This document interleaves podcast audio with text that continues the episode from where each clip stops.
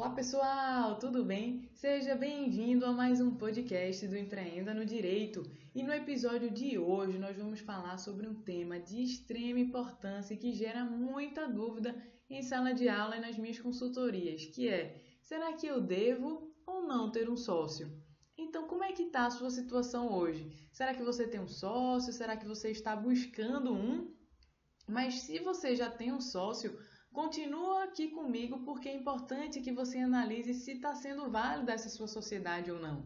Então, daqui a pouquinho a gente vai analisar algumas características fundamentais que o sócio deve ter para que as chances de sucesso ali daquela sociedade, daquele escritório de advocacia aumentem. Então vem comigo, continua ouvindo aqui o podcast para você analisar se esse sócio está mais te ajudando ou te atrapalhando.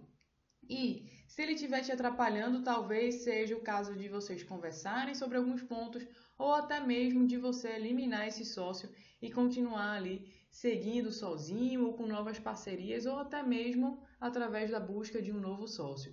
Ou se você está ali naquela situação que você está pensando em ter um sócio ali para o teu escritório de advocacia, então é realmente exatamente sobre isso que a gente vai tratar no episódio de hoje.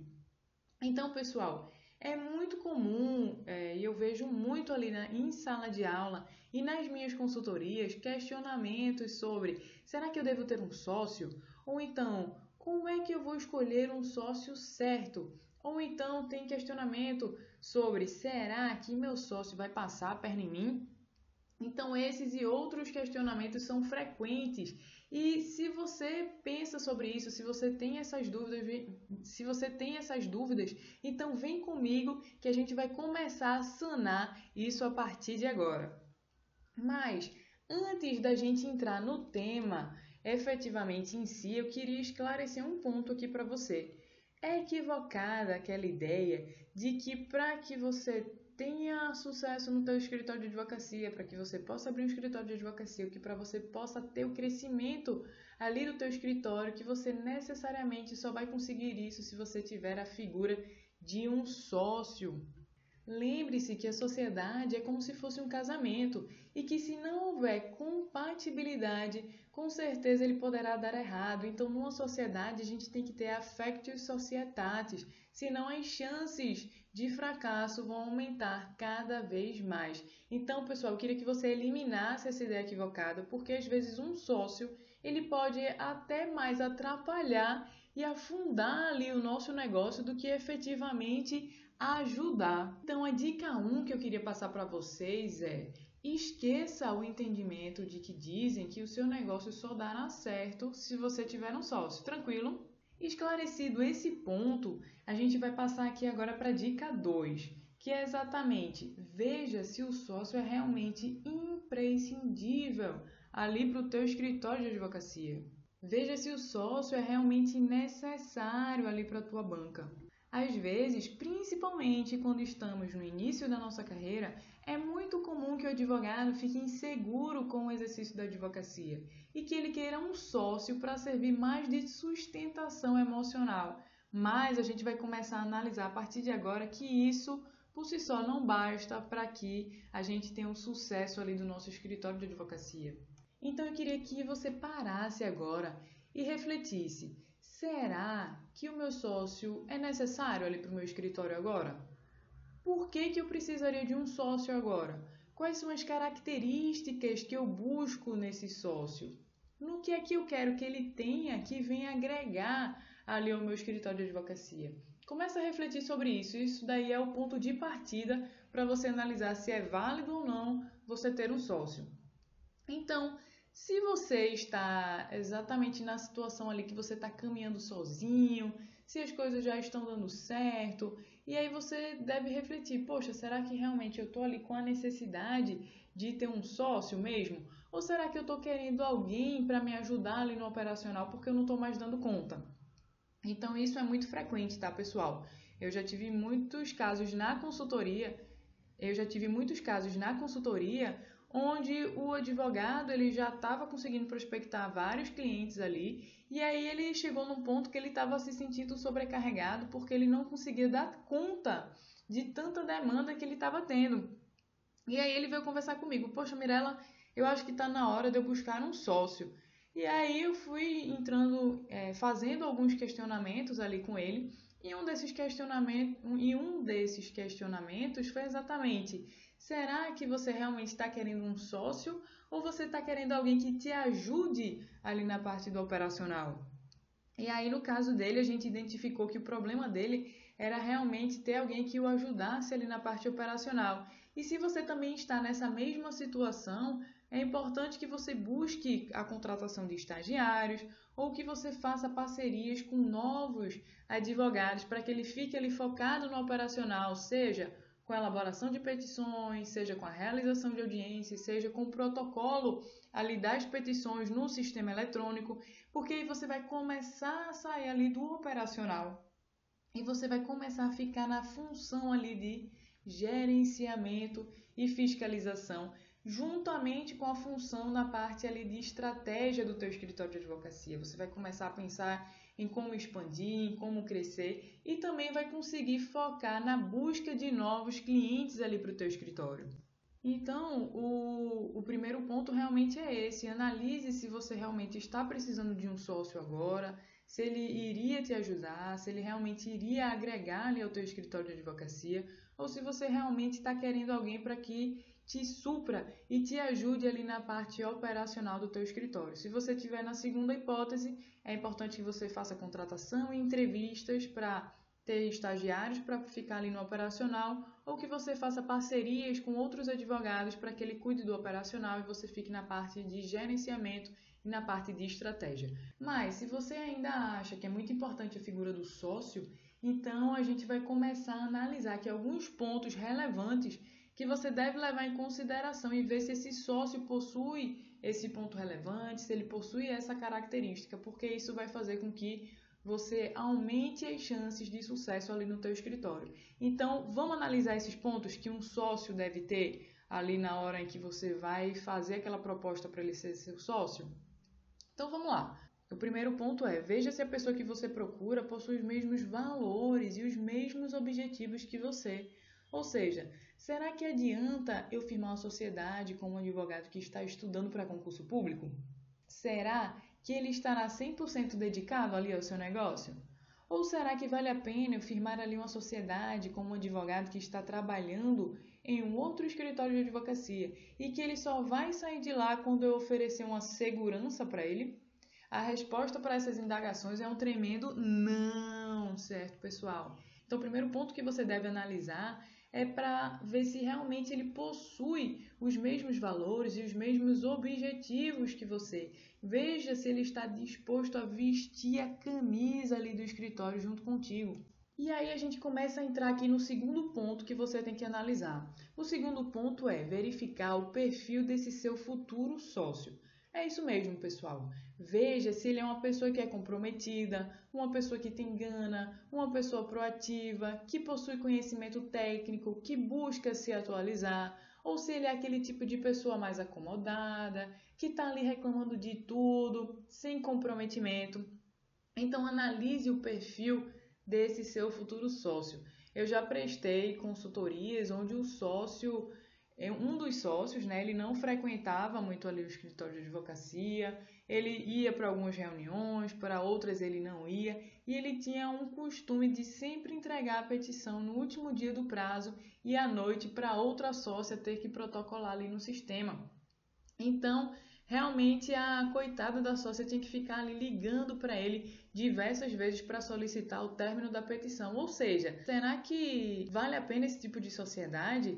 Que sociedade é essa? Nesse caso, era melhor ela ficar só, né? Então, é importante que você analise o perfil desse seu futuro sócio, para ver se ele vai te ajudar, se vocês vão crescer juntos ou se você vai ter que ficar carregando esse sócio aí nas costas, certo? Então, o ponto 1 um foi analise se ele possui os mesmos valores e objetivos que você. O ponto 2 é analise o perfil desse seu futuro sócio e agora a gente vai entrar no ponto 3, que é escolha alguém que lhe complemente em coisas que você não é tão bom assim. Como assim, Mirella? Vamos para um exemplo. Então, imagine que você é mais tímido e que você não gosta muito de fazer audiência, que você não gosta muito de fazer sustentação oral. Então é importante que você procure alguém, um sócio que seja mais desinibido, que seja mais cara de pau, porque assim vocês vão começar a dividir as funções do teu escritório de acordo com a qualidade de cada um. Então, nesse caso, você poderia ficar responsável por redigir petições e ele iria ficar responsável pela realização de audiência e reunião com o cliente e também a realização de sustentação oral. Ou então imagine que você visa ter um escritório full service e você atua e tem especialização ali na área trabalhista. Então seria interessante que você buscasse um sócio com especialização e com conhecimento técnico ali da área tributária ou da área previdenciária, por exemplo. Por quê? Porque ele vai agregar valor ali ao teu escritório de advocacia. Deu para entender isso que eu tô falando? E aqui, nesta última análise, eu gostaria de ressaltar um ponto de extrema importância. É muito válido que você defina a partir de agora, desde o começo, onde tudo tá tranquilo, tá tudo bom, tá tudo bonito, a competência, a responsabilidade de cada sócio, o que é que cada um vai fazer, qual é a responsabilidade de cada sócio ali dentro do escritório, qual é o percentual financeiro que cada um vai contribuir, como é a participação nos lucros, nos lucros ali de cada sócio, como é que vai ser a questão do nome da sociedade. Minha gente, é muito importante, pessoal. Tem um item de extrema importância que eu presenciei, que virou até caso de processo administrativo, que é a questão do nome. Então eu já presenciei um caso onde a sociedade era constituída por dois sócios e aí eles colocaram o nome, fizeram registro na OAB, né? Mas aí entrou o terceiro sócio e aí eles mudaram o nome da sociedade para acrescentar o sobrenome do terceiro sócio.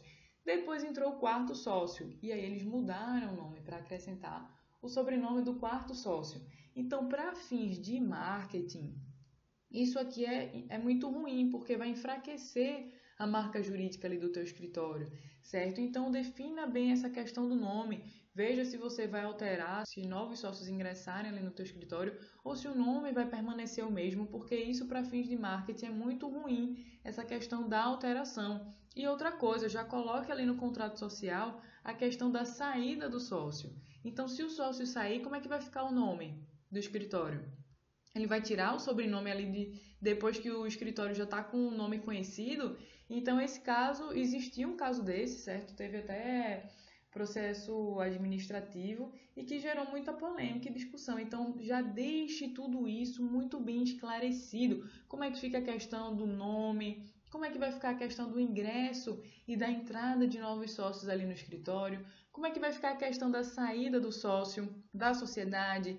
E qual é a competência e a responsabilidade de cada um ali dentro do escritório, o que é que cada um tem que fazer. Tranquilo, porque assim você definindo a responsabilidade, a função de cada um, não tem como um ficar ali jogando as coisas nas suas costas, porque se isso realmente não for definido, sempre vai ter um que vai estar tá fazendo mais do que o outro, um vai se sentir sobrecarregado, mais sobrecarregado ali do que o outro, e aí no final os conflitos vão começar a surgir porque um está fazendo mais, e aí no final o lucro vai ser distribuído igualmente, você já vai ficar chateado e achando injusto aquilo ali. Então defina as responsabilidades de cada sócio ali dentro. E aí a gente começa a entrar no ponto 4. E o ponto 4 é: busque alguém de confiança. É importante que você não saia fazendo sociedade com o primeiro advogado ou advogada que você está vendo ali. Conheça a pessoa, saiba como são suas ações, seus comportamentos, como é que ela age Busque alguém de sua confiança. E aí vem o ponto 5, que é exatamente para você analisar se aquele futuro sócio está passando por problemas psicológicos, familiares ou até mesmo financeiro, porque esse fator ele pode atrapalhar em muito o sucesso ali do teu escritório de advocacia, porque ele não vai estar 100% focado, porque ele vai começar a jogar todas as coisas ali em cima das suas costas e aí você vai ter um novo problema para se preocupar que é exatamente com seu sócio. Então, fora a preocupação em prospectar novos clientes, em cuidar do gerenciamento do teu escritório, em redigir petições, em fazer audiências, você vai ter que se preocupar ali com o teu sócio, que está mais te atrapalhando do que te ajudando, certo, pessoal? Então vamos recapitular aqui as dicas que a gente viu? Então a dica 1 é verificar se esse sócio possui os mesmos valores e objetivos que eu tenho. Ponto 2. Analisar o perfil do meu futuro sócio. Ponto 3. Buscar alguém que me complemente em algo que eu não sou tão bom assim. Ponto 4. Buscar alguém que seja de confiança. E ponto 5. Analisar se esse futuro sócio passa por problemas psicológicos, familiares e financeiros. Tranquilo, pessoal? Então, aqui já foram algumas dicas para que você pudesse aplicar a partir de agora e levar em consideração para ver se é válido ou não ter um sócio. Claro que a ideia não é fazer um estudo aprofundado sobre o tema, porque senão a gente iria passar o dia inteiro aqui, mas sim dar dicas primordiais onde você já pode começar a pôr em prática a partir de agora, ok? E aí, você gostou do podcast de hoje? Então, se você gostou, dá aquela compartilhada com seus amigos e vamos juntos para que a gente seja uma classe mais unida. Agradeço demais pela sua atenção e até o próximo podcast do Empreenda no Direito. Tchau, tchau!